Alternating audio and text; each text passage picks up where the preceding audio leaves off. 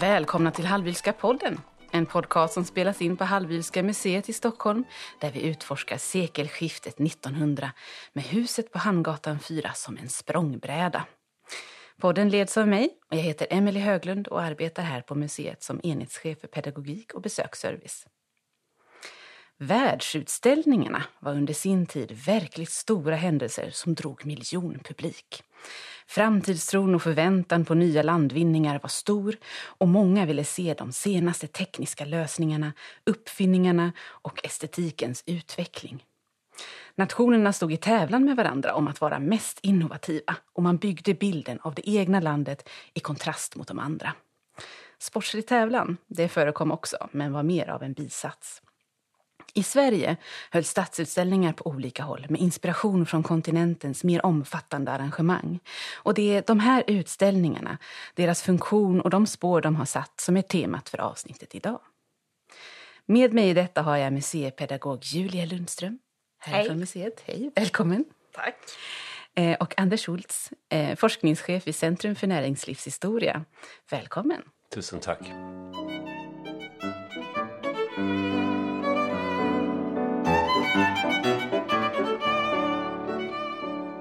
När började man med de här utställningarna och vad var tanken med dem egentligen? Vad kunde man se? Ja, uh, var börjar man? Ja, det är ju alltid en, en fråga var man ska sätta startpunkten. Ett sätt att se det på är ju att eh, utgå från eh, London 1851, Crystal Palace, The Great Exhibition, som var den första verkliga världsutställningen. Men sen fanns det ju en rad föregångare till den som så att säga ledde upp till detta. Men det var här var första gången då man hade ambitionen att spegla hela världen i en och samma utställning. Var det en intention som fanns med från början, att det skulle vara internationellt? Eller var det självklart? Det var inte självklart alls.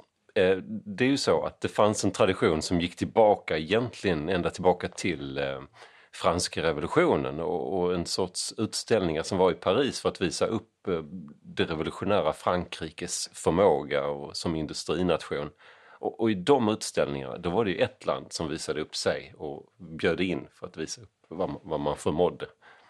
När England kom in på den här spelplanen och mitten av 1800-talet då dominerar ju Storbritannien i hela den industriella världen. Industrialismen har ju startat där och, och just i mitten av 1800-talet så är det teknologiska försprånget som allra störst just för England. Så att eh, när man då skulle visa upp sig för världen då väcktes den här frågan, ska vi då ha den nationellt och visa upp vad vi kan? Nej, vi kanske ska bjuda in de andra länderna också och det kommer ju då vara till Storbritanniens fördel eftersom det här försprånget var så uppenbart. Det förstärker strålglansen alltså? Det gör ju det, Ja, ja. precis. Och eh, den som var nyckelperson i, i tillkomsten av det här, eh, prins Albert, alltså drottning Victorias eh, gemål. Han var på något vis eh, fadder till det här projektet kan man säga. Och när han fick den här frågan så sa han liksom International. Obviously. Det skulle, det skulle bara vara på det viset. Och då fick man ju den här kontrasten då mellan Storbritannien och de andra länderna och den var ju en eh, retorisk eh, poäng. Men sen hakar de andra länderna på då? Ja. Eh, trots, trots att eh, det kanske då finns en risk för att inte får riktigt samma effekt? Ja, Eller? absolut. Jo, och, och den här tävlan, den, den, eh, ja, när det här hade kommit igång då, då sporrade det ju till efterföljd.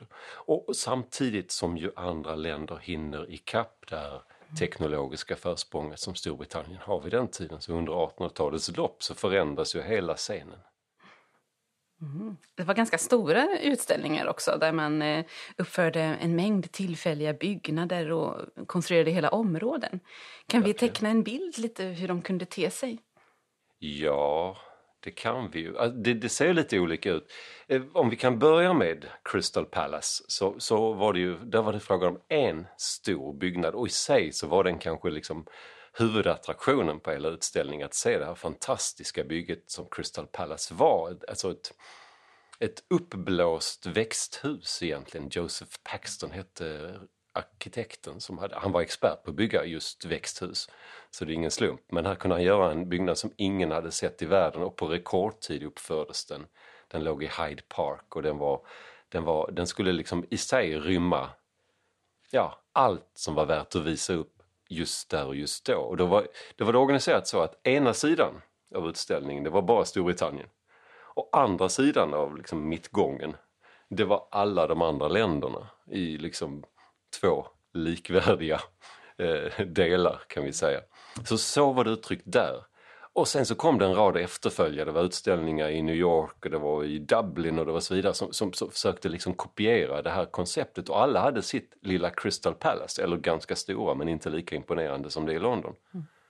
Och, och, och, det var ju som en följd av utställningar men sen så började det förändras så att det blev istället att man använde just som du säger ett större område, geografiskt område fyllt av paviljonger av olika slag. Och de kunde se väldigt, väldigt brokiga ut väldigt ofta. Det var väldigt olika stilar och nationella stilar eller eh, ja, olika arkitektoniska lekar med, med estetiken. Då. Mm. Om man kikar på Parisutställningen eh, 1900 till exempel, eh, hur stor var den? Ja, den var ju den största som hade skett. Eh, eh, Parisutställningen 1900, den kan man säga som en sorts nästan en kvantitativ kulmen på 1800-talet. Och den hade en nästan megalomanisk ambition att vilja sammanfatta hela 1800-talet. Nu ska vi göra ett bokslut över 1800-talet och det, ja, den låg ju där i, precis på sekelskiftet. Eh, och den drog ju då, om man jämför med Londonutställningen som ju var en stor succé 1851 och drog 6 miljoner besökare. Ingenting sådant hade setts tidigare. Men när vi ser på Paris 1900, då var det 50 miljoner besökare. Det är enormt mycket människor verkligen. Och om man ska tänka på den tidens kommunikationsmöjligheter och, och ekonomiska möjligheter, stora delar av befolkningen är fattiga och så vidare. Va? Så det är oerhört imponerande. Men även 6 miljoner 1851 är någonting rätt exceptionellt. Se på hela de brittiska öarna hade en befolkning på 18 miljoner så det är ju ja, en tredjedel av eh, den befolkningen. Ja. Hur länge pågick de här utställningarna? Det kunde skifta. Eh, det kunde handla om... Det beror ju lite grann på klimatet på platsen då. Det måste ju vara varmt och, och besöksvänligt. Så. Men eh, alltifrån en sommar till ungefär ett halvår. Det finns också exempel på utställningar som förlängdes och fick vara kvar en säsong till. Så att det blev över två sommarsäsonger. Då. Mm lite grann för att rädda ekonomin antagligen i projekten. Då.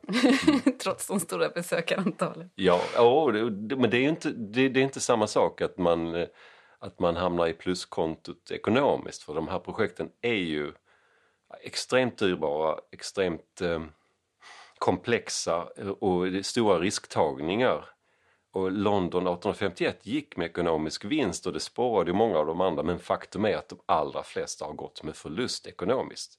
Men sen har de ändå varit otroligt välbesökta. Det är ju ett sorts nytt medium som kommer vid den här tiden. Ja, det har du skrivit lite om eh, också. Och det är jag lite nyfiken på. Vill du utveckla det lite mer? Hur menar du med det? Du har pratat om det som ett eh, sorts, eh, en medial arena. Ja, men det kan man säga tycker jag den mediala världen på 1800-talet var ju mycket mer begränsad. Det fanns ju inte något internet, det fanns inte telefoner, det fanns inte tv, det fanns inte radio. Det fanns tidningar. Men eh, det här var egentligen någonting alldeles nytt, alltså en, en fredlig mötesplats. Det fanns liksom inga... Ja, nationer möttes på slagfältet och sen möttes man kanske vid fredskonferenserna. Men det fanns liksom ingen plats för eh, en sorts medial kommunikation förrän detta uppstår som är gemensam. Och, och, det där fick ju ett enormt genomslag just därför att det inte fanns någonting annat som kunde konkurrera. Och det här mediet, det, det, det växer fram lite grann i släktskap med, säg, museerna som ju också är offentliga och publika och bjuder in befolkningen eh, till att eh, ta del av en massa budskap men också att förkovra sig och lära sig en massa saker. Och det är ingen slump att det sker när det gör, precis i mitten av 1800-talet. Vi har 1848 som är det här stora revolutionsåret i Europa med revolutioner i land efter land efter land. Och, och även i Storbritannien fanns det stora farhågor och stora ja, social oro och allt det där handlar ju någonstans också om moderniteten och industrialismen. Och så det som de här utställningarna kommunicerar det är ju i någon bemärkelse. Hur kan vi få samhället att hänga ihop när vi går in i den nya industriella epoken? Hur kan vi kombinera det gamla med det här nya som kanske upplevs som farligt och som en massa möjligheter eh, men som förändrar spelplanen på många sätt. Fast utställningar vill på något vis säga att ja, vi kan förändra men vi gör det inom det existerande um, samhälleliga ja, kontraktet eller hur man säger. Mm, så skulle du säga därmed att det finns en sorts politisk eh, funktion med dem också? Absolut, definitivt gör det det. Och det ser man ju också på hur de här arrangemangen kommer till. De är ju alltid organiserade uppifrån, från den yttersta eliten. Jag menar, det är ingen slump att vi hade Prince Albert i London som en sån här drivande kraft. Va? Och eh, inte minst att kungligheterna får en alldeles speciell roll, att bli den här garanten både för de stora projekten och, och också eh, motiverar sin existens i ett samhälle som är på väg in i det demokratiska, mm, sakta men säkert ändå. Där den gamla eliten måste på något vis visa sin eh, nyttighet för, för samhället också. Mm. Ja, spännande.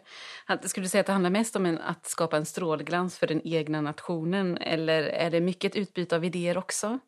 Det är både och. Det är både och. Det är klart att den tanken finns med för den som arrangerar en utställning. Det är klart att man vill ja, sätta sitt land på kartan som det ju så vackert heter. Men eh, det handlar också om ett utbyte och, och jag menar det är en rejäl, eh, ett rejält utbyte av idéer eftersom det inte finns några andra platser att göra detta. Så I samband med de här utställningarna så sker ju också massor med kongresser inom, inom industri, inom teknik, inom medicin och inom alla möjliga områden, inom kultur definitivt också.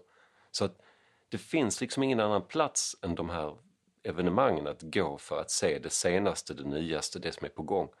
Och folk rör sig verkligen med block i hand och antecknar och, och noterar och ritar av och, och, och insuper alltihop och tar med sig hem och gör någonting eget utav det eh, utifrån de här förebilderna. Så det är ett extremt intensivt utbyte och det motiverar ju också hela, hela det här eh, konceptet och, och förklarar också kanske att det är värt att lägga ner alla de där pengarna som man kanske då inte får igen i rent eh, ekonomiska termer men man får det indirekt genom alla bieffekterna, de som inte går riktigt att mäta. Mm. Det finns indirekta värden. Eh, skulle du säga att det var en tävlan mellan länderna, inte bara i vad man ställde ut utan också vem som arrangerade den bästa utställningen? Ja, hela tiden. eh, det, hela tiden, det var sådär större, vackrare, mer spektakulärt. Och, och allting ska ju vara, det ska vara det nyaste, det måste vara världens största. Om det inte är världens största så måste det vara världens minsta. Eller, eller någonting som, som är extremt. Eh, som 1876 i, eh, i, eh, i Philadelphia. Utställningen som firade den amerikanska revolutionen. Där hade man världens största ångmaskin, The Carlis Engine. Och den stod liksom mitt i industrihallen och drog igång eh, när man startade utställningen så, så trycker man liksom på knappen för att den här jätteångmaskinen ska rulla igång och sen driver den en massa av eh, maskinerna som är på utställningen. Så det är verkligen så här eh, det är nästan övertydligt. Det här är det, det är störst, det är kraftfullast och det är det som är framtiden. Du pratade lite om eh, Parisutställningen 1900 också som en sorts sammanfattning av världen. Mm. Jag tror att det är dina ord att det, man kan se det som en sorts karta där det mest typiska eller bästa ska lyftas fram. Vad kan man utläsa av bilden av de olika länderna? Mm. Eh, kan man styra den själv som deltagande nation eller ligger det mer i arrangörernas händer? Det kan man ju styra själv. Eh, det, det, det ser lite olika ut från utställning till utställning. Vissa utställningar har varit ganska så centralstyrda det finns en spännande utställning tycker jag i Paris 1867. Där bygger man en, en huvudbyggnad som är en enorm stor oval. Eh, med, med, med, koncentriska, alltså ringar, ovaler och sen så ett centrum i mitten där det är en utställning som handlar om kulturen och sen så är det utställningar, varje varv handlar om ett industriområde eller en bransch var för sig och så större och större och större. Och sen så har länderna varsin liten tårtbit som går ända inifrån den här innersta kulturen då och, och genom de olika branscherna. Så där var det extremt organiserat som en sorts mikrokosmos, liksom en bild av, eh, av ett, ett sorts universum kan man säga i själva byggnaden. Så där var de ju ganska så begränsade i det här, den byggnaden. Men sen hade man ofta möjligheten att kunna därtill lägga egna paviljonger. Som till exempel Sverige gjorde 1867 i Paris och byggde en, eh, en timrad paviljong utanför den här bygg, äh, stora huvudbyggnaden och den var då en kopia av Ornässtugan i Dalarna, alltså där ni vet när Gustav Vasa gömmer sig från de danska soldaterna. En bild av det ursvenska? Eller? Det ursvenska, föreställningen om det ursvenska. Så där hade vi en paviljong och den fick sen ett efterliv som många av de här byggnaderna Den finns ju faktiskt kvar idag, den kopian av Ornässtugan. Det är inte den som står i Ornäs. Nej, var hittar man den någonstans? Den finns faktiskt vid Ulriksdals slott här Aha. utanför Stockholm. Det är inte alla som tänker på det men den står faktiskt kvar där fortfarande. Nej. kan man besöka. Det är många byggnader som kan ha ett oväntat eh, förflutet. Mm.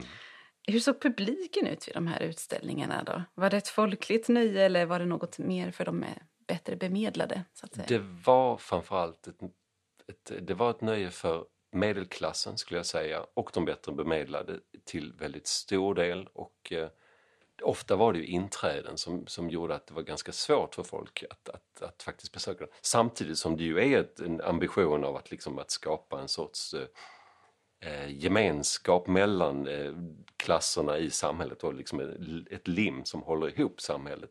Så därför så gör man olika kampanjer för att tillgängliggöra för de som inte har råd att lägga ut pengar. Så det fanns ja, till exempel på Londonutställningen 1851 så fanns det en shilling day då, då man kunde gå in för en shilling. Mm. Vilket nu inte var pyttelite pengar ändå men, men mycket billigare än, jag vet inte vad Norgeinträdet var. Men, men just för, som ett sätt att motverka det här. Men man kan väl ändå säga att, att det handlar mycket om en, en medelklass som växer upp under 1800-talet och som, som ja, befolkar både detta och all annan kultur. Mm. Och jag antar med de eh, besöksantalen också som fanns att man måste ha rest ganska långt. Man måste ha rest ganska ja. långt och vi kan också se hur, hur den här utställningstraditionen växer, ihop, växer upp parallellt med turistväsendet. Besökandet av främmande platser, järnvägarna börjar ju göra det möjligt och ångbåtarna att, att resa längre än vad man har gjort tidigare.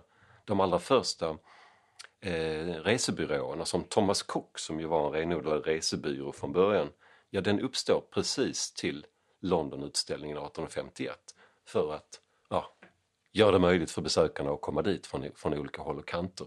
Och det är ju ett eh, internationellt, eh, väldigt mm, nästan, inte riktigt globalt kan man ändå säga, men mer och mer globalt liksom besökssammanhang. Eh, även om det domineras alltid av hemmanationen.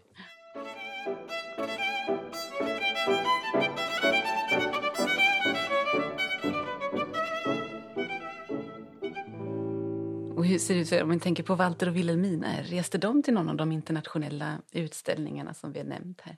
Ja, men jag har kikat runt och jag har eh, kunnat hitta i alla fall ett exempel på när de reser lite längre för att besöka en utställning. Och det är världsutställningen i Paris 1878. Det nämner Wilhelmina i sina årsanteckningar att de är på en, en resa, eh, en ganska eh, ja, lång resa. De åker till Nederländerna och till Belgien och så och passar på att besöka utställningen i Paris. Och då är det inte bara Walter och Wilhelmina utan de har med sig äldsta döttrarna också, Ebba och Ellen, som då är eh, 12 och 11 år gamla. Men minstingen Irma fick stanna hemma.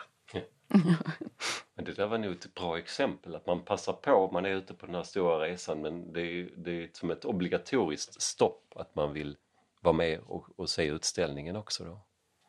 Då kunde de ju faktiskt besöka Arthur Hazelius eh, svenska tablåer där han ställer upp nästan en sorts förövning till det som blir Nordiska museet och Skansen längre fram.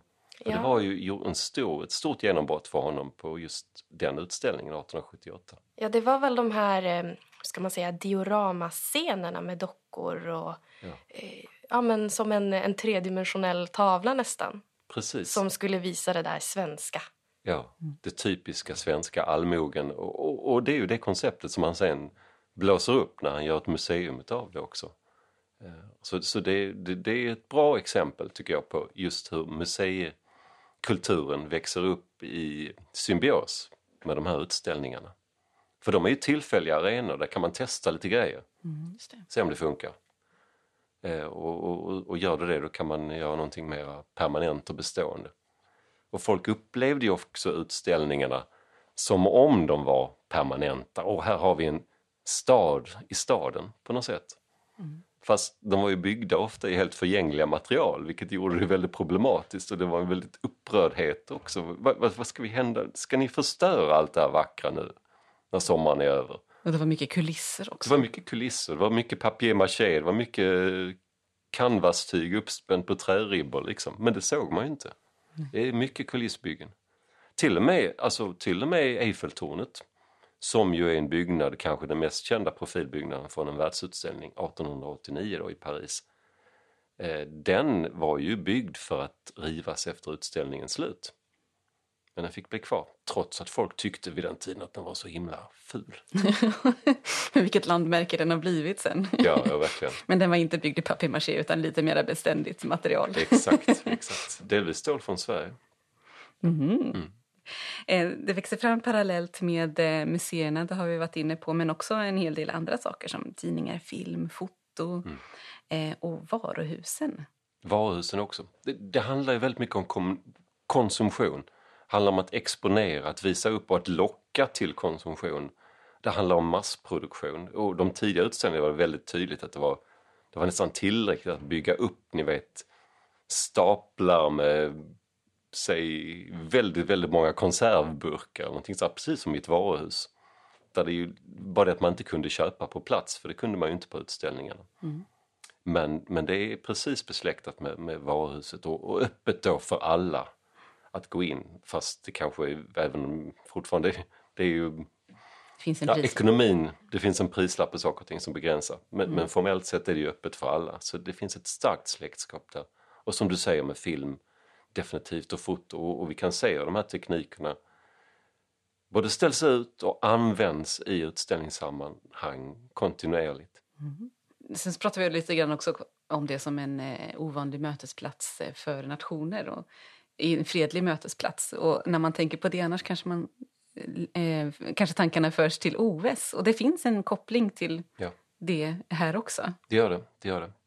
Ja, OS tänker vi idag som den här fredliga tävlingen nationer emellan. Mm.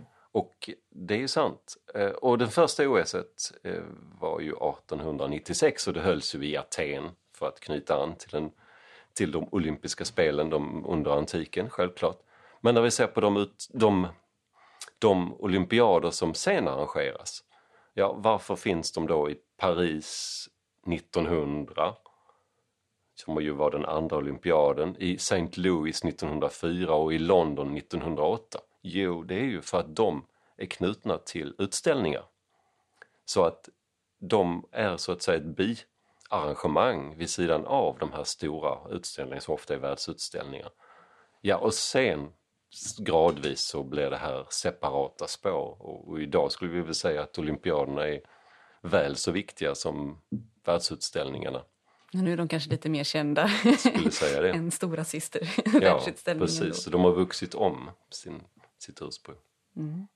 Hur viktigt kunde det vara för enskilda företag att synas i de här sammanhangen? Ja, olika beroende på vilken bransch man befann sig i. För vissa företag var det extremt viktigt att exponera sig på det här viset. En oerhört reklamresurs som man använde i alla möjliga sammanhang efter att man var med på en utställning det fanns ju ofta medaljer, alltså tävlingar inom varje kategori och varje, ja, varje branschområde egentligen då, med kommittéer som bedömde. Och att visa upp att man hade fått en guld eller silvermedalj vid en världsutställning, det var verkligen ett argument, ett kvalitetsargument och det ser man ju i reklamen under 1800-talet oerhört tydligt.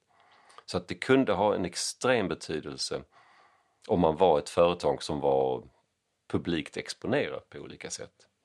Vi ser många svenska företag som är jätteflitiga på utställningar. Bolinders har jag sett som är extremt närvarande. Bolinders mekaniska verkstad till exempel. Missar inte en utställning.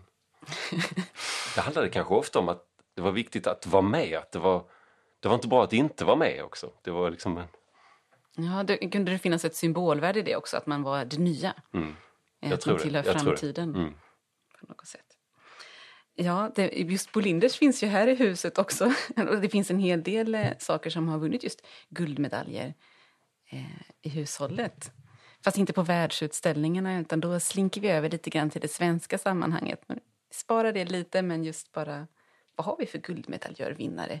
Ja, nej men på rak arm så kan jag väl säga att eh, det finns ett fantastiskt bord i hemmets matsal eh, som ställdes ut på eh, Stockholmsutställningen 1897 och den eh, vann medalj. Eh, det är väl en, en kopia, om jag minns rätt, av ett eh, bord som är mycket äldre men finessen då att det kunde förlängas. Kunde anpassas till att både nyttjas vardag och vid fest. Och... Eh, Från 4 till 36 sittande ja. vid samma bord.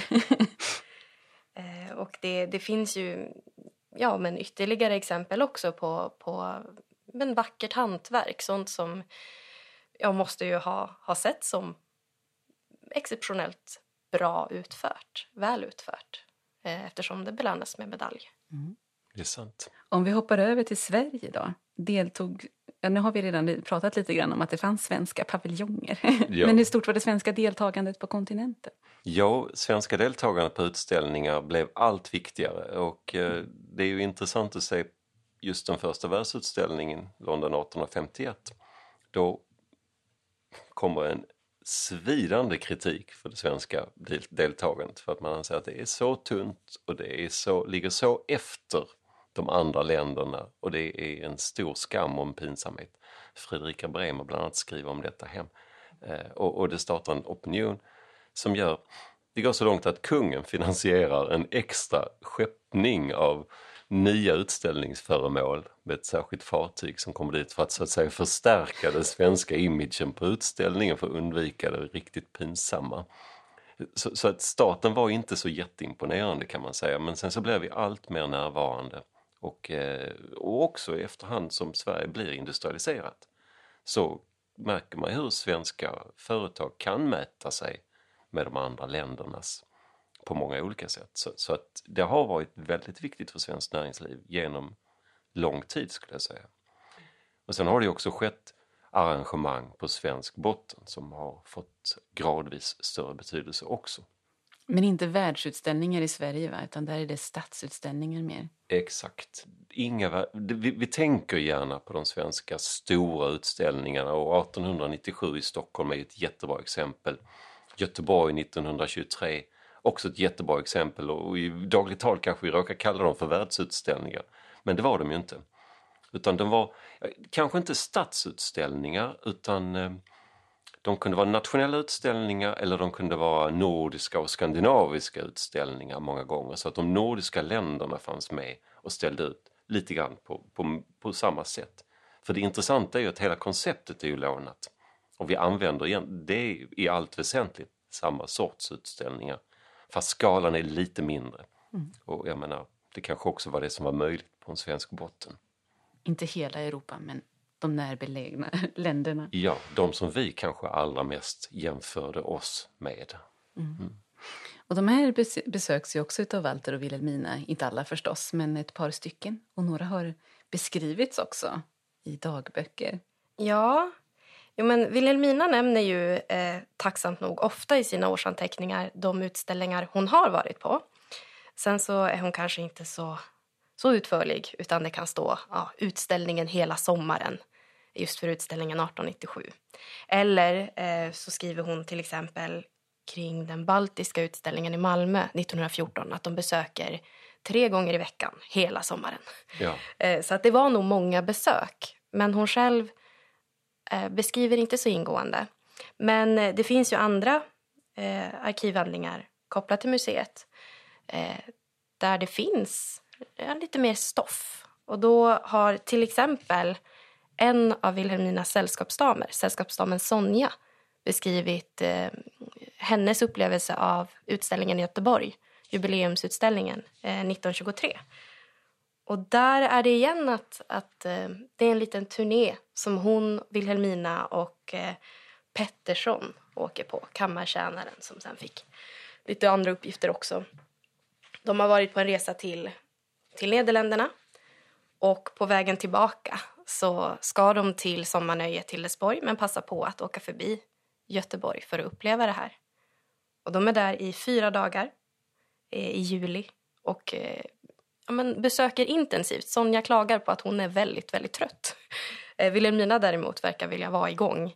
Det är ju eh, imponerande. Hon är, hon är inte jätteung vid tillfället utan övre 70 års ålder, 78 tror jag. Eh, men ska jag, ska jag läsa upp lite Ja, från den gärna. här boken? Ja. Det, det börjar då att de anländer eh, till Göteborg eh, i början av juli, 11 juli, en onsdag. Och då skriver Sonja. Efter en bra järnvägsresa, Trelleborg till Göteborg, dit tåget anlände klockan 14 förmiddagen men vagnen stannade till klockan 8 förmiddagen, voro vi i utställningsstaden. Hade fått rum på jubileumshotellet, särskilt uppbyggt för utställningen.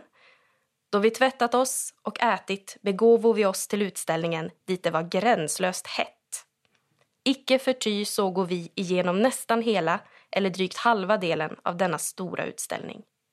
Den är storartad och in i minsta detalj väl utarbetad, både vad arkitekturen och varje avdelningsanordning beträffar. På kvällen såg vi svenska balletten. Och sen så ja, fortsätter det med dagarna då som kommer. De gör lite andra besök också, går på Valands till exempel. Men utställningen, den kommer de tillbaka till varje dag ja. under det här Göteborgsbesöket. Man får ju säga att de hade tur med vädret. För det var så varmt säger du. Ja, Och det var ju ett undantag. Det här var ju den regnigaste sommaren i mannaminne, dessvärre. det, De det nämns. Det nämns faktiskt. Gör det? Mm. Ja, och Sonja skriver att varje dag var pinsamt varm, men det är bättre än regn. Ja, för regnet var ju ett bestående minne av Göteborgsutställningen som ju är den största och mest välbesökta av de svenska utställningarna. Eh, Man hade ju lite, tur, eh, lite otur med vädret där. Men man ser ju hur de kommer tillbaka. Det räcker inte med ett besök utan de kommer tillbaka och tittar på olika delar av utställningen säkert. Olika ja, evenemang, för det skedde ju evenemang varje dag också naturligtvis. Som man inte ska missa. Tror du att det är ett typiskt sätt att besöka en utställning? Att eh, man går på utställningen hela sommaren eller man går fyra dagar i rad för att verkligen ta in? Jag tror inte det var ovanligt. Eh, och eh, utställningar hade ju ofta säsongskort och då innebar det ju att det blev ju som ett Ja, i många sätt var det ju ett nöjesfält naturligtvis också. I Göteborgsfallet så har man ju Lisebergsområdet, alltså nöjesfältet i Göteborg är ju tillkommet för jubileumsutställningen 1923. Fast det blev ju så populärt så man behöll det efteråt också. Här har vi ännu en, en rest som har dröjt sig kvar. Så det handlar ju jättemycket om nöje. Det handlar inte bara om att eh, lära sig och se det nya utan det handlar ju om också att det här är, det är kul. Det är, bra, det är mycket roligt. Det är, mycket som, det är som ett eh, sommarnöje som man kan fortsätta en hel säsong utan problem. Hur spritt var det här över landet? Vilka städer kom i fråga för att göra sådana här utställningar? Många, alltså, många av utställningarna har ju glömts bort idag men man ser på slutet av 1800-talet så är det återkommande utställningar Ja, ja, även i små städer men imponerande utställningar i Malmö, i Helsingborg, i, eh, i Norrköping 1904 till exempel. I Gävle tror jag det är 1901, en stor utställning, jätteviktig. Eh, Sundsvall har en utställning som också är stor och så vidare och så vidare. Uddevalla-utställningen. Eh, Och de ska alla profilera sin stad och de är ju tydligt liksom regionala och stadsutställningar som visar upp framförallt kanske för en svensk publik men, men även i viss mån internationell publik. Det låter som att de duggar tätt också. Ja, ja men verkligen. Det blir ju en sorts inflation kan man säga i utställningar. Allt tätare och, och, och fler utställningar och kanske till slut också en sorts utställningströtthet. Konceptet börjar bli lite slitet när vi närmar oss, ja, säg första världskriget sådär. Och då kanske också den här första begeistringen vid eh, ja, masstillverkning och så vidare, den har liksom gått över då. Så det, då ser vi ett skifte.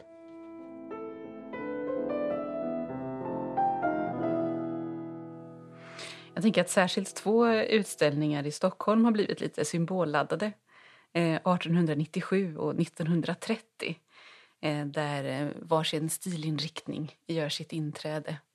Vilka stora spår är det de har satt om man tittar på estetiken? Ja, men ehm, Jag tänker på det du sa, Anders, innan att, att de tidiga utställningarna verkar ju ha ofta centrerats runt en större byggnad, en större utställningshall och sen växer de och blir större rent geografiskt, att det blir många olika paviljonger och det märks ju verkligen i, i Stockholms utställningar. Den första utställningen i Stockholm hålls väl 1866?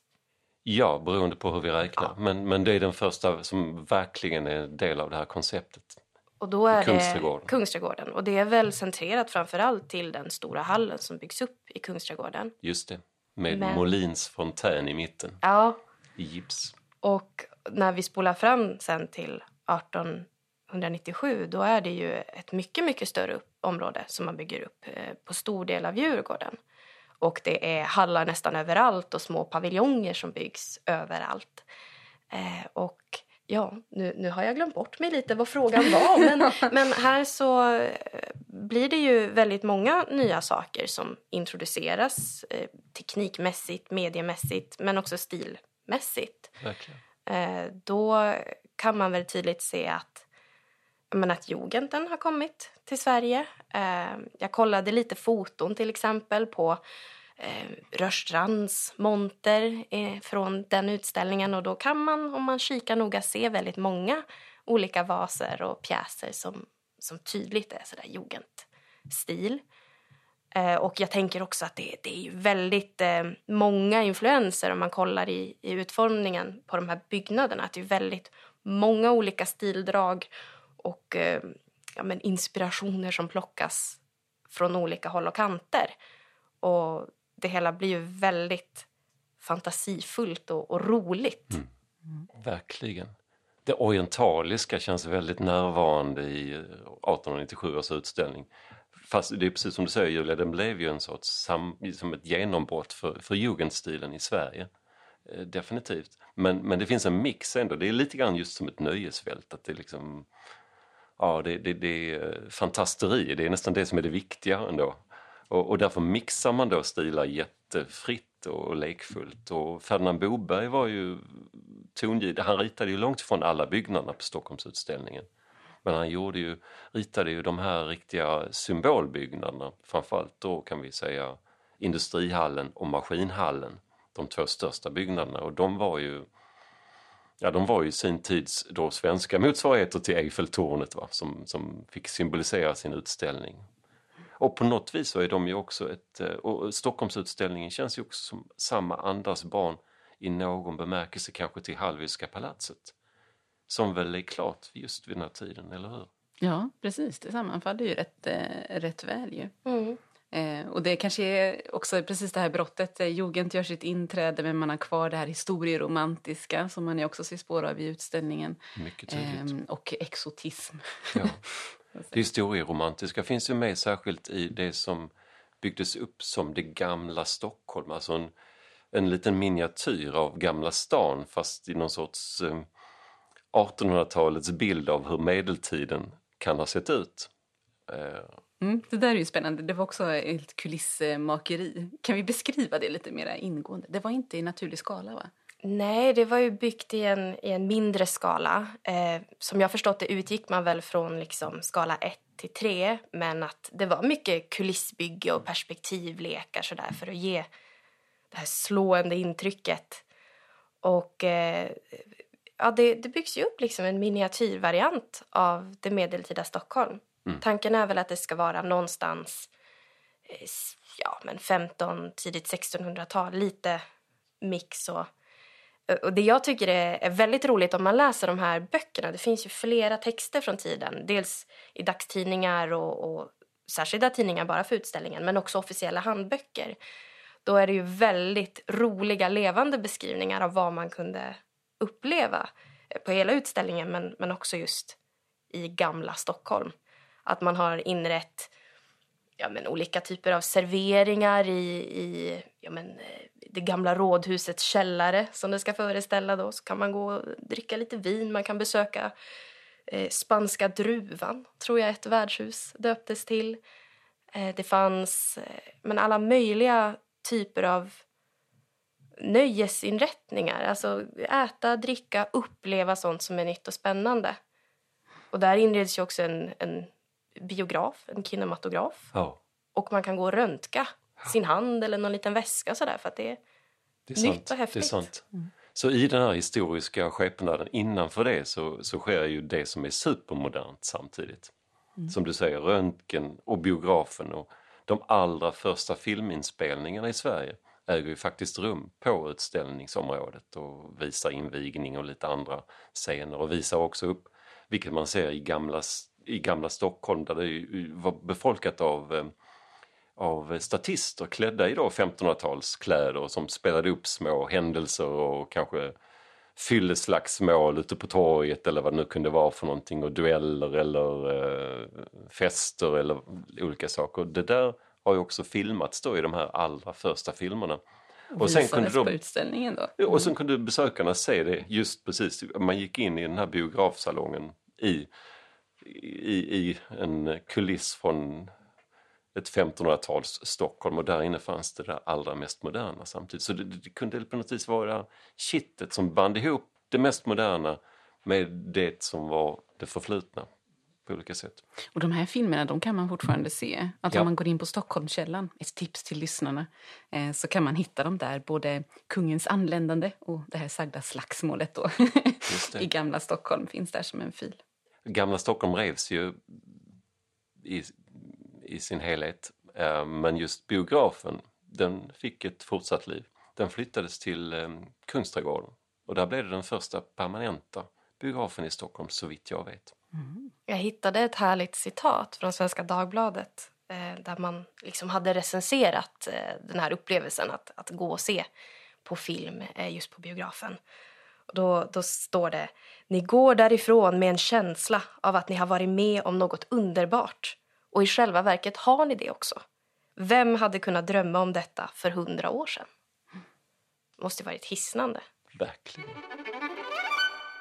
Den här Stockholmsutställningen, nu har vi pratat mycket om gamla Stockholm just nu, det är bara en del utav eh, det här utställningsområdet. Hur stort var det här? Hur stort arrangemang var det? Hur mycket besökare? Ja, det är klart att det finns ju då säsongskort som gör det komplicerat att mäta de här besökstalen, men det gäller ju alla utställningar. Men ungefär två miljoner besökare räknar man med att Stockholmsutställningen hade. Och det här var också ett av de projekten som gick hem ekonomiskt. Det var, det var en framgång. Och, och då ska vi ju jämföra kanske med Sveriges befolkning vid den här tiden som väl låg någonstans på fem miljoner. Så två miljoner besökare är ju oerhört imponerande 1897. Definitivt. Och utställningsområdet, ja det var ju hela den biten av eh, södra Djurgården som, som så att säga gränsar till Skansen kan man säga och ner till, till Gröna Lund. Eh, och ehm, inkluderade Nordiska museet som ju inte var en utställningsbyggnad för utställningen men som temporärt då fick ingå i utställningen och Biologiska museet och sådana saker som står kvar idag. Men de byggdes inte till De utställningen? byggdes men inte till utställningen. Nej, det Mm. gjorde de inte. Det mesta av det som byggdes till utställningen är ju rivet idag, men det finns byggnader kvar. Som till exempel restaurangen Ulla Vinblad, som var bageri på utställningen och eh, Skånska gruvan, kaféet och byggnadsvårdscentret där. Det är också en byggnad som ju visade upp en bransch, men en ja, tegel och, och, och stenbranschen. Och även eh, folkskolan som man hade på utställningsområdet finns kvar ute i Ja. Negling i Saltsjöbaden och är idag en skola på riktigt. Precis, det där är ju så intressant hur byggnaderna får ett efterliv. För de var ju gjorda för att försvinna, men då kanske de såldes. Mycket revs ju, men vi hittar ju de här som har flyttats till någon annan plats på det där viset. Och det mest eh, extrema exemplet skulle jag säga i det här fallet det är ju eh, Maskinhallen på Stockholmsutställningen som var en enorm byggnad och helt imponerande i sin tid. Verkligen som en väldig, som en uppblåst järnvägshall ungefär. Och ritades då av Ferdinand Boberg. Och Den kom ju stål från eh, Domnarvets järnverk i, eh, i Borlänge. Hade beställts därifrån, byggdes upp på utställningen, fanns kvar under utställningssommaren och efter utställningssommaren. Det var det så att Domnarvets järnverk det ägdes av Stora Kopparberg, ett av den tidens verkligt stora svenska företag.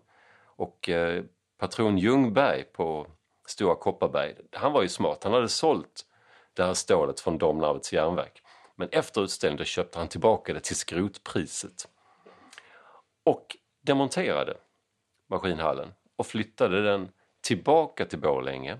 Och i den, där byggde man upp det som var världens mest moderna pappersbruk, Kvarnsvedens pappersbruk, som då alltså fyllde denna maskinhall eh, med ett helt nytt eh, innehåll och i drygt hundra år fungerade som pappersbruk. Eh, och sen så byggde man till med nya hallar där ute efter dem. Men det, det, det ursprunget det ligger alltså i en utställningsbyggnad eh, som nu faktiskt tyvärr i dessa dagar rivs.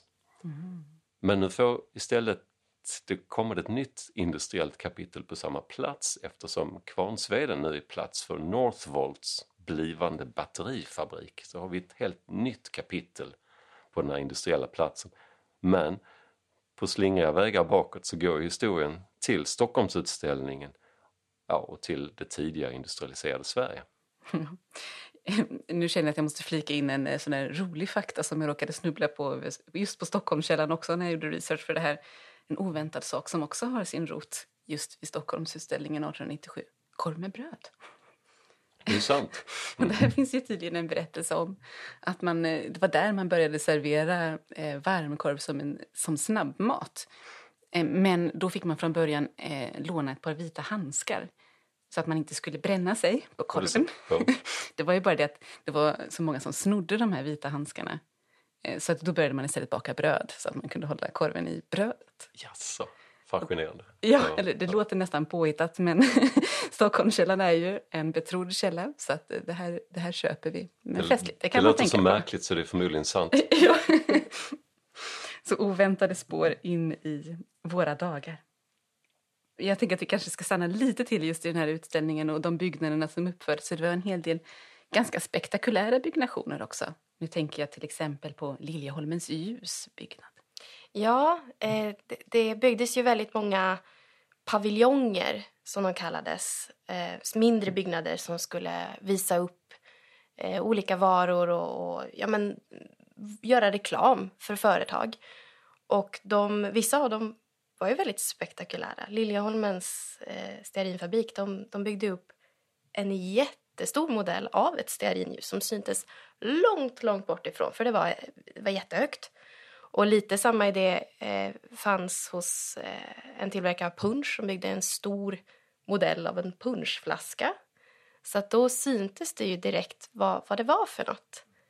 Eh, men sen fanns väl lite mer subtila varianter också men väldigt spännande paviljonger i sig eh, med jag läste om en annan punschtillverkare till exempel som byggde upp ett torn eh, som någon slags korsvirkestorn eh, lite i medeltida stil och det, var, det skulle medvetet se ganska slitet och gammalt ut. Det var sådana här koppar, vad säger man, inte fjäll men ni förstår, mm. på, tak, ja. mm. på taket och det, det saknades eh, lite spån. Det var gluggar här och där och, och annat. Och när man gick in i det här tornet då helt plötsligt badade man i gult ljus för inuti korsverket så fanns det 5000 punschflaskor.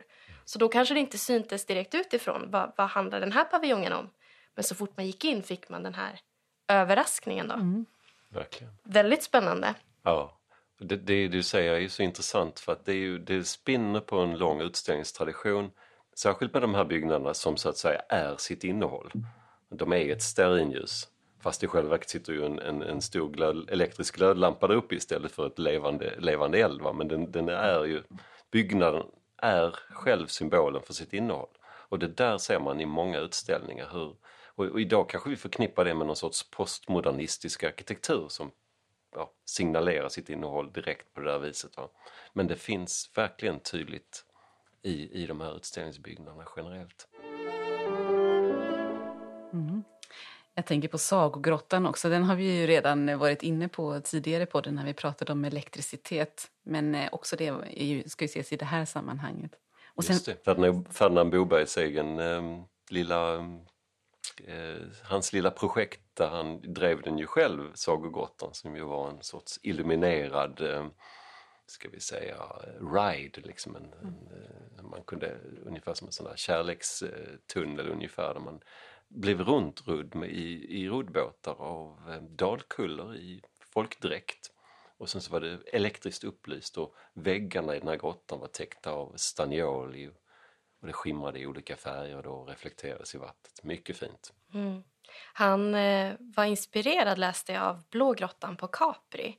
Han skrev i sin dagbok att han, att han fick liksom tanken när han ritade eh, huvudbyggnaderna för utställningen och eh, kom på idén att ja, men vi gör nåt som Blå grottan på Capri. Men då skriver han att eh, ja, det här det skulle bli en ännu me mycket mer grant skiftande grotta av rika reflexer skimrande grotta. Så det måste ju varit eh, kul, kul att åka. Det fanns olika överraskningar i varje rum i grottan läste jag också.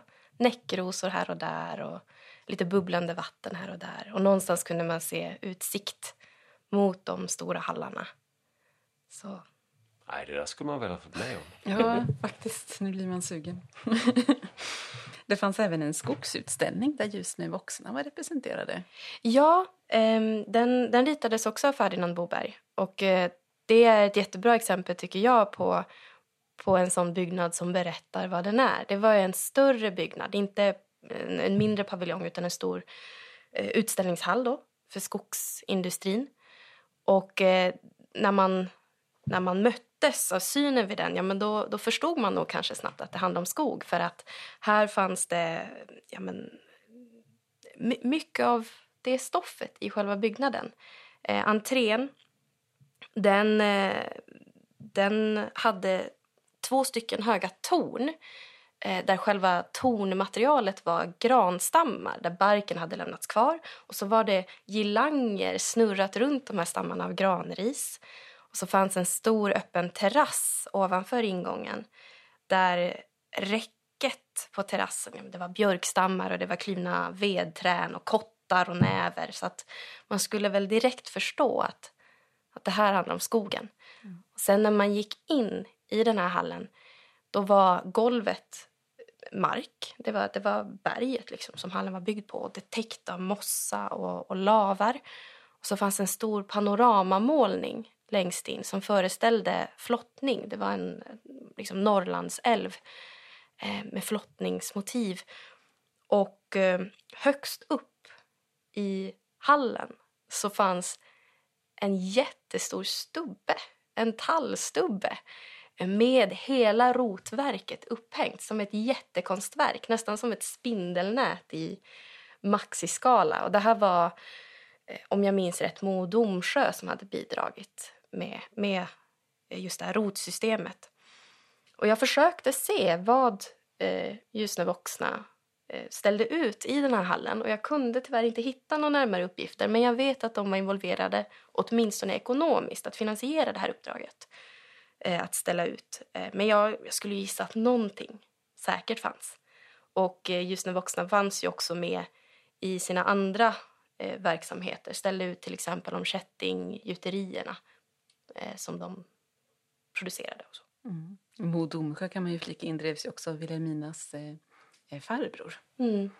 Så att det blir band, band till familjen oavsett. Just Ferdinand Boberg ritade ju också utställningen 1909 som kallas Den vita staden. Vill du säga någonting om den? Ja, den, den har kanske inte fått samma genomslag i historien som eh, 1897. Men 1909 utställ års utställning som ju låg på Djurgården den också. Fast borta vid Frisens park lite längre österut. Mm, ja, eh, på Djurgården. Och den var väl framför allt inriktad den var lite skillnad för att den var inriktad framförallt på konstindustri och konsthantverk och, och, estetik. Och inte så mycket det här industriella och maskiner och så vidare utan det var, det var en estetisk utställning med konstindustri i fokus. Och, eh, och den kommer ju i ett senare skede då vi fortfarande är inne i jugend men det är någon senjugend. Det är en annan eh, det är en annan fas jämfört med 1897 års utställning. Men det som är speciellt med byggnaderna där det är ju att Boberg får lov att få ganska fritt spelrum och själv forma, forma dem i en enhetlig stil så de är en sammanhängande enhet, liksom en stor gård med, med där paviljongerna är sammanbundna. Så att allting har, har en, en del i en tydlig helhet på ett sätt som jag tror att han hade drömt om att få göra och här fick han äntligen göra det. Det blev inte den här brokiga utställningen som Nej. de tidigare. Men alltså, kritiken blev ju ganska tuff den här gången 1909 och, och det kanske har lite grann att göra just med att den här stilen inte längre är det senaste nyaste utan den är lite tröttare. Så, kanske. Mm. Så, så, det blir annorlunda och då får man inte det genomslaget riktigt som man kanske annars hade fått. Julia håller med? Ja, nej men det, det är intrycket jag också fått när jag har läst om det här. Det, det är roligt också eh, med det här fokuset på konsthantverket. Jag, jag har inte kunnat hitta eh, information om Wilhelmina besökte den här utställningen. Men vi vet att hon donerar en ganska stor summa till Handarbetets vänner 2000 kronor donerar hon för att de ska kunna delta på värdigt vis eh, under den här utställningen. Så det, det är ju spännande. Men ingenting i årsanteckningarna om besök där. Det är då ett av sommarnöjena, Hildesborg, är nyinköpt. Så att det är mycket som skrivs om att det fejas och, och nyinreds. Kanske blev det lite ont om tid att, att åka till Stockholm för besök. Hur var det med utställningen 97 då, som ju sammanfaller med det här huset istället? Var, var de på den? Det glömde vi ju. Jo, men det var de. Eh, hur mycket och hur ofta, det är ju svårt att säga. Men Wilhelmina skriver själv att hela sommaren utställningen och 22 september jubileumsfestligheterna med stort fyrverkeri.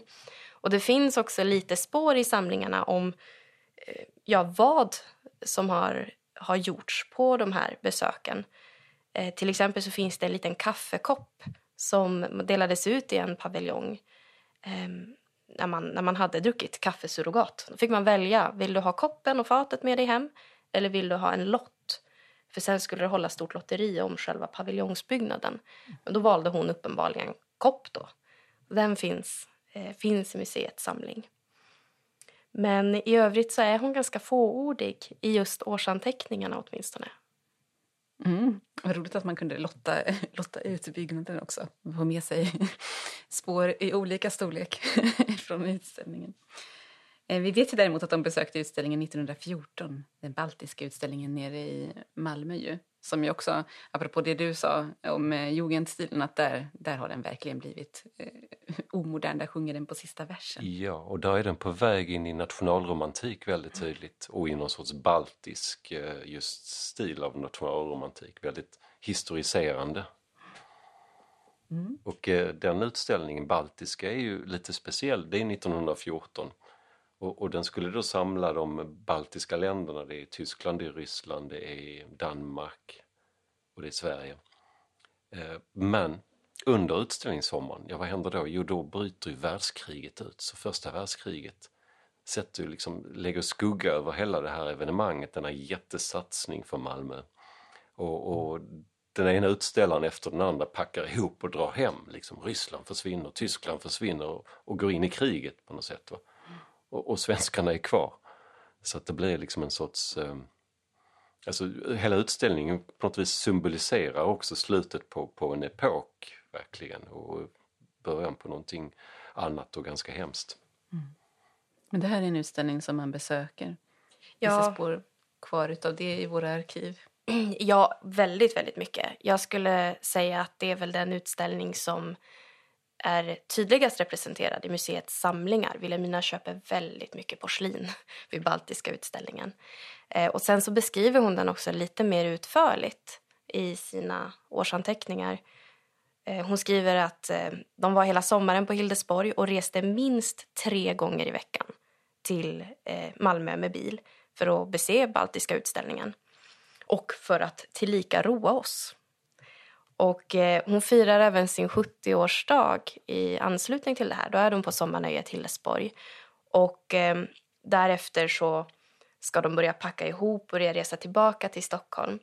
Och döttrarna, Ebba, Ellen och Irma är där.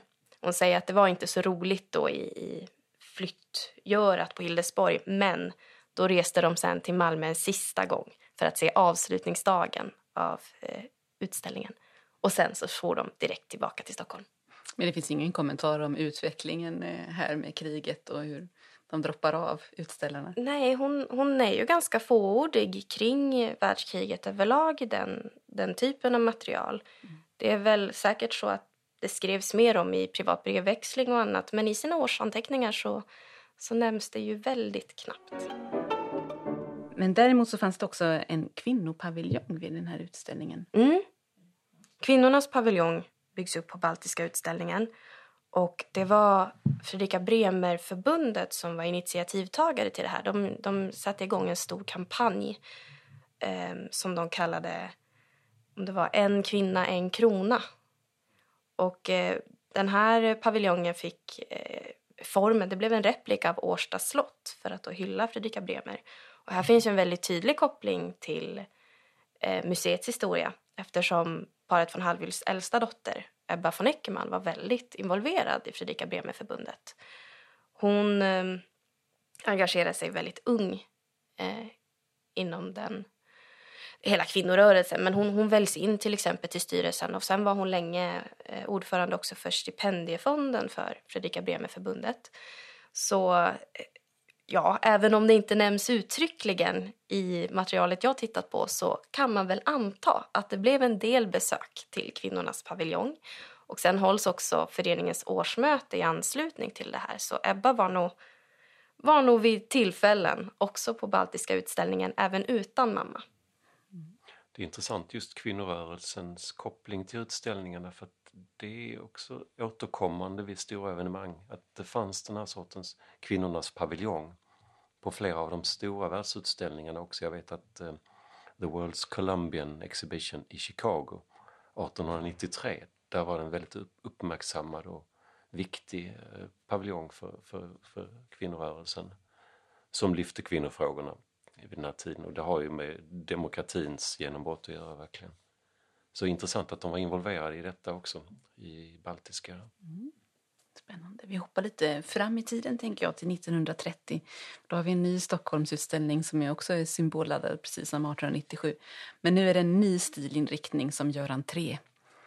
Som verkligen markerar ett nytt skede i eh, samhällsestetiken, funktionalismen. Mm. Jo, det här är ju funkisutställningen verkligen för svensk del. 1930, det är precis brytåret för funkis ju. Mm.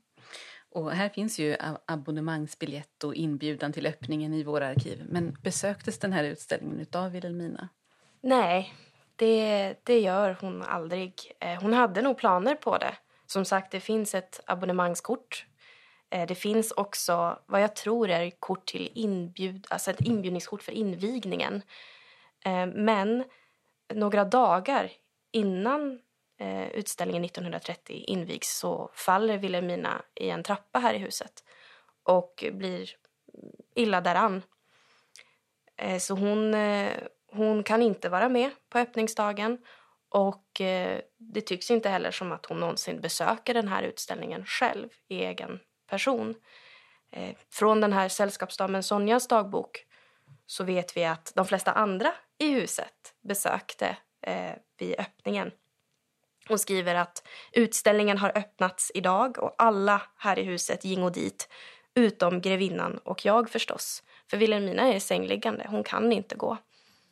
Och eh, ungefär två månader efter att hon faller i trappan så går hon ju bort. Mm. Ja. Så det blev aldrig något besök för Nej. hennes del.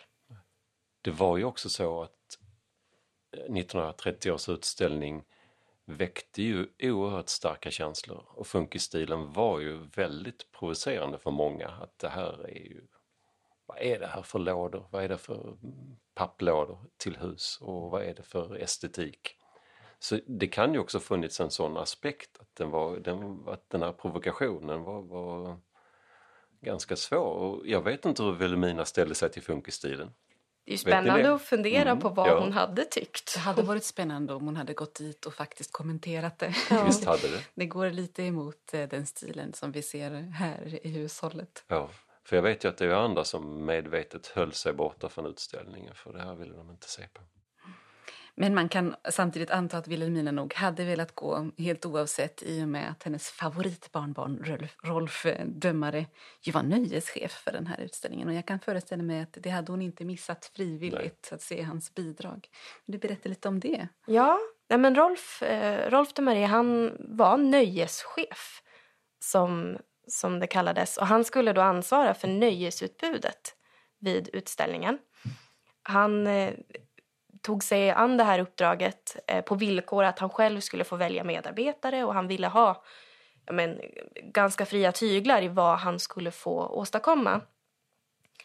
Eh, men han var ju inte...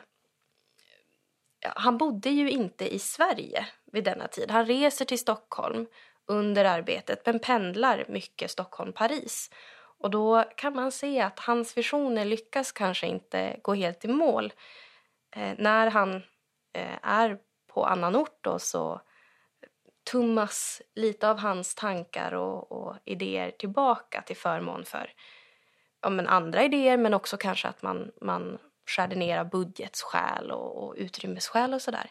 Men Rolf var väldigt, väldigt involverad eh, och var ju högst ansvarig för nöjesutbudet. Så det var mycket teater, det var mycket musik, mycket gymnastikuppvisningar och han eh, såg också till att det blev mycket fyrverkerishower.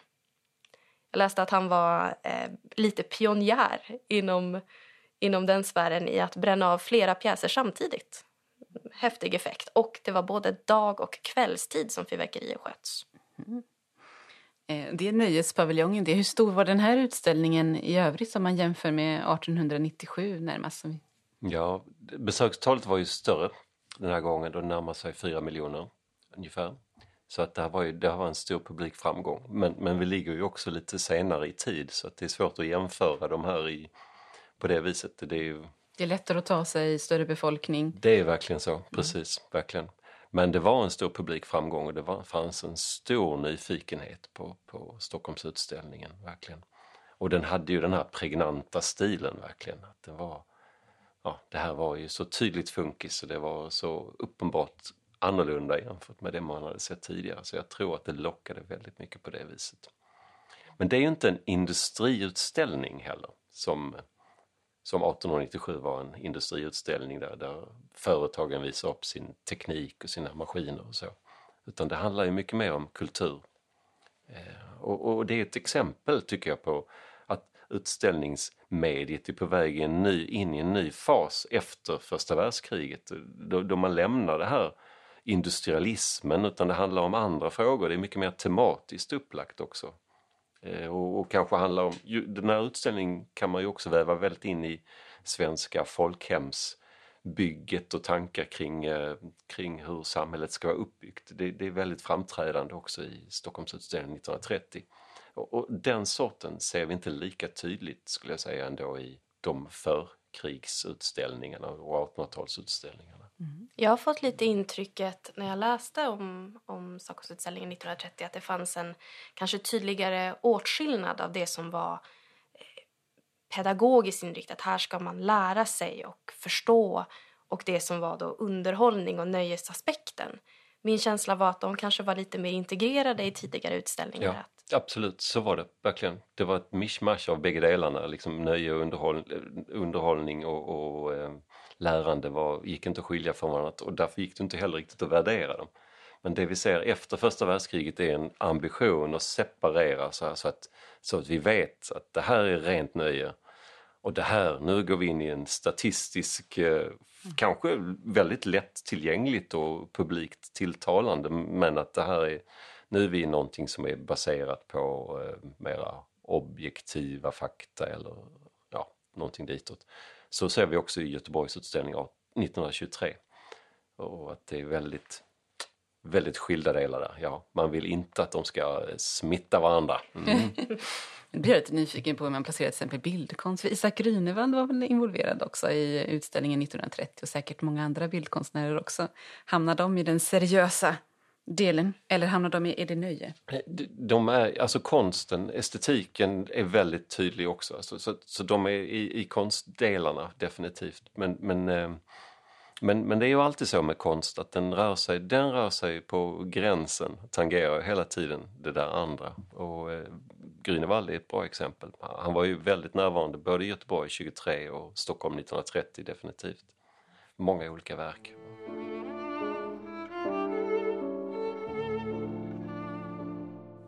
Ja, det är spännande hur många spår som världsutställningarna och stadsutställningarna har satt trots allt i vårt eh, samhälle. Ska vi sammanfatta det hela lite grann med en lista på stora innovationer som har gjort premiär på utställningarna som vi känner till? Ja, Vad kan vi nämna? det är många. Alltså, det är ju så här också att det som presenteras på utställningar som nyheter det måste ju vara nyheter. Det måste, det måste presenteras som nyheter men det kanske i praktiken har funnits i samhället tidigare men det får ju ofta sitt publika genomslag på den här vägen. Eh, och jag har ett exempel från London 1851, det är ju Colt-revolvern som kom då. Vi har eh, de svenska säkerhetständstickorna slog igenom på Parisutställningen 1855. Eh, telefonen 1876 i Philadelphia. Alltså Alexander Graham Bells eh, patent som han visade upp i, på utställningen. Och, och då var ju det en sån här, det är en typisk sån här exempel på en, en teknologi som är eh, ja, omdisputerad. För det finns en annan uppfinnare, eh, Elisha Gray, som egentligen har en ganska snarlik eh, lösning och liksom legat i samma fas. Men uppstår det en patentstrid mellan de här båda och för Bell är det jätteviktigt att han faktiskt har exponerat på utställningen 1876. Det blir alltså en faktor i den här patentstriden som uppstår. Så så kunde det också fungera. Ja, och sen fortsätter det liksom Edisons eh, fonograf, alltså grammofonens föregångare 1878, 1878 alltså Parisutställningen där eh, Hallwyls var på besök. Vi har bilen 1889 i Paris. Både Daimler och Benz visade upp sina förbränningsmotorbilar där. De fightades ju också om ja, vem som var bilens skapare och det blev ju utställningen en arena för den fighten. Då. Um, TVn 1939 i New York. Och så där kan det fortsätta. Ja, det, Det, det, många. det, det är många, många, många exempel. Absolut. Härlig parallell till varmkorven, eller korv med bröd där. Läste jag pinnglassen, Stockholmsutställningen 1930, i Sveriges fall. Då. Var det så? Vad kul, det visste jag inte. En fin uppfinning. Jag måste också passa på att fråga om nu Liseberg var ett spår av Göteborgsutställningen. Hur är det med Gröna Lund? Har den någonting med Stockholmsutställningen att göra? Nej, eller ja, det hade den ju naturligtvis på det viset att den låg alldeles granne och Gröna Lund fanns ju tidigare som nöjesfält. Eh, och, eh, men det ansågs ju lite så här tveksamt och där var det lite grann beröringsskräck så att man ville liksom inte inkludera, det här var inte en officiell del av utställningen på något vis. Men för besökare så var det nog eh, kanske där kvällen avslutades möjligen. Så. Okej. Eh, sista frågan är, finns det fortfarande den här typen av utställningar i världen eller var sker det här mötet när det gäller innovationer idag? Ja, ja, det där är en bra fråga. För ja, konstigt nog så gör det ju det fortfarande. Det finns ju verkligen världsutställningar än idag. Eller jag tycker det kan vara märkligt. Eftersom situationen är så annorlunda. Vi idag har ju alla dessa olika mediala arenor. Det är inte som på 1800-talet då utställningarna var enda platsen att komma och se det nya. Utan nu finns det ju så många alternativ att välja mellan och så många andra arenor. Och de har ju definitivt inte samma centrala kulturella roll som de hade en gång i tiden. Men det innebär inte att vi har slutat att arrangera världsutställningar. Utan de finns och de är enorma evenemang verkligen. Eh, ja, vi kan säga, alltså 2010 tycker jag är ett intressant exempel för då var det en världsutställning i Shanghai. Och, och det är faktiskt det evenemang som har lockats flest besökare genom tiderna. Lite drygt 70 miljoner. Så det är ju helt galna siffror. Eh, och alltså då om vi kan jämföra med Paris 1900 med 50 miljoner. Det är klart att det här är Kina och det är En ja, annan typ. 110 år senare. Eh, Men, men det visar ju ändå att där, eh, konceptet har en relevans. Och, och lite grann i jämförelse med London 1851 då Storbritannien var världens eh, ledande industrination. Ja, 2010 strävade ju Kina efter att etablera sin position som en sån här makt som kunde utmana USA och vara en industriell supermakt. Så då blev det ju oerhört viktigt att, att exponera detta och därför tror jag man gjorde den här väldiga satsningen på en sån utställning den gången. Eh, men utställningarna fortsätter och 2025 ska vi ha en utställning i Osaka i Japan. Det är nästa världsutställning. Spännande. Vi får se om de här utställningarna blir lika omtalade om, om hundra år som de som vi har varit eh, inne på nu. Ja, Tack så mycket för att ni kom hit och delade med er av ert kunnande. Eh, och eh, tack också alla ni som har lyssnat till oss. tack så mycket. Tack.